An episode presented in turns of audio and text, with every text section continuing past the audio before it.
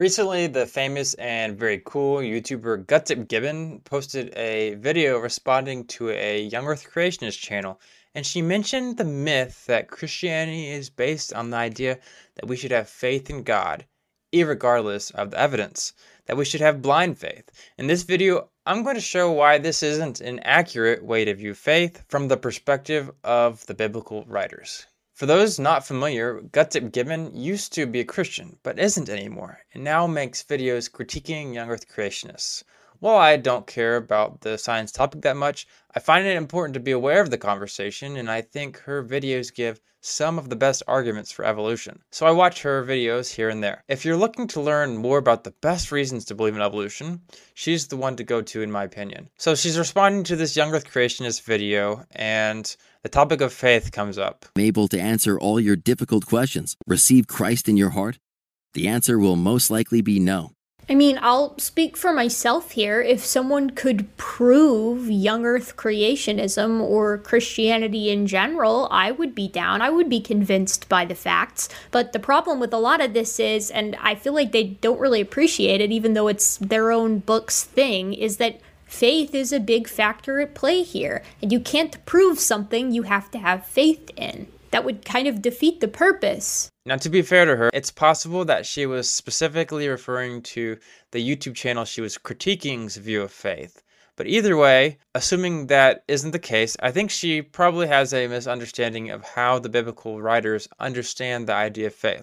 So I thought this would be a good opportunity to talk about the common confusion. To be clear, this idea of Blind faith, believing in God without evidence, is certainly how some Christians see it. But I would not say this is how the biblical writers saw it.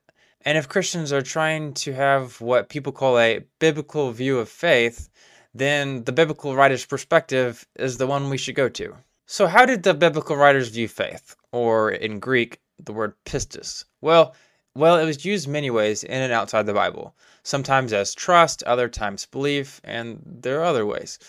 With that being said, I'd argue that there was never a time where it was used to refer to the belief in something without evidence. In addition, you'd have a hard time finding a Greek or biblical scholar, you know, the expert on the topic, that think this is how it was defined in the New Testament time period. Okay, so where does this idea come from?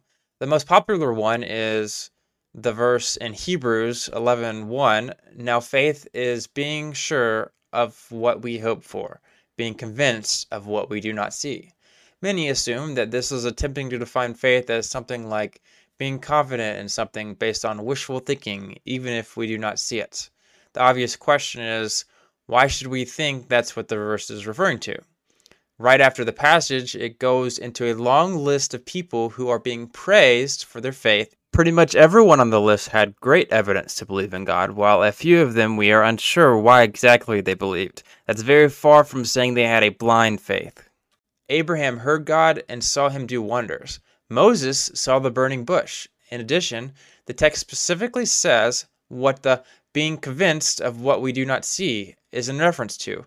Abraham trusted God looking ahead to what Abraham could not see, which is a city with firm foundations, whose architect and builder is God. In addition, it says, But as it is, they aspire to a better land, that is, a heavenly one.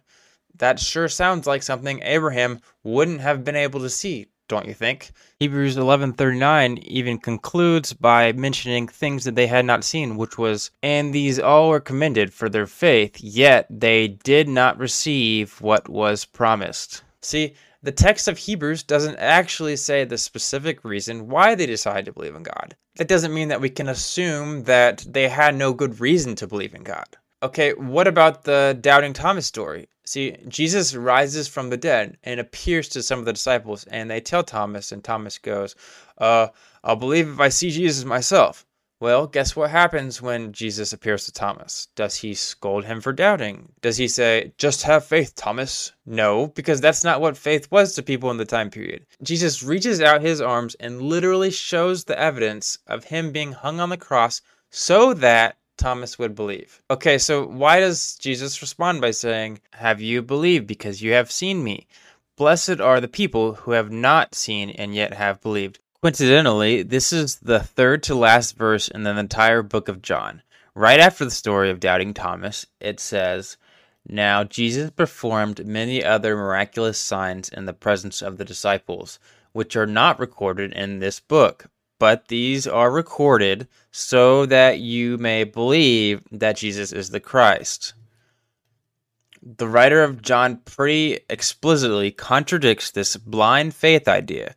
The only way the writer of John could have been more obvious in contradicting the notion that the New Testament writers wanted Christians to have a blind faith would have been for the writer to explicitly say, hey, evidence is important for believing in Jesus. In addition, my friend Michael Jones cites several situations where people are given evidence with the goal of convincing one to believe in God. If you read through the New Testament, especially in Acts, no one gives their personal feelings or personal faith as a reason to believe in Jesus.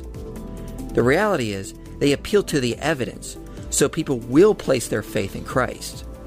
In Acts 2, Peter appeals to the miracle of tongues before them, the miracles Christ performed, the evidence of the resurrection, prophecies concerning him, and the witnesses available to speak with. Paul in Athens also appeals to evidence for the resurrection, namely the witnesses to this event. In Matthew 9 6, Jesus heals a paralyzed man so that they will have evidence or know he is the Son of Man. In John 14, Jesus tells the disciples to believe or have faith in him on the works they have seen him do. Even in Exodus 9:14, God told Pharaoh through Moses that the plagues will be given so that they may know there is no one like the Lord. The Bible constantly affirms for Christians to believe because of evidence, not through blind faith. Now, of course, you might be thinking, okay, well, these stories aren't historically accurate. Like, that's totally fine. Like, like that's totally fine. There are lots of Christians who don't think the stories are historical and yet still believe Jesus rose from the dead. But the important fact is that the writer of Hebrews and the Gospels portrayed believing in Jesus as something that requires evidence, even if they didn't explicitly say it. Anyways, I hope you guys enjoyed this. Gutsick, I appreciate your channel, and I'd love to interview on any topic if you'd like to talk to me. Anyways, I hope you guys enjoyed this video. Like and subscribe if you found it valuable. See you guys later.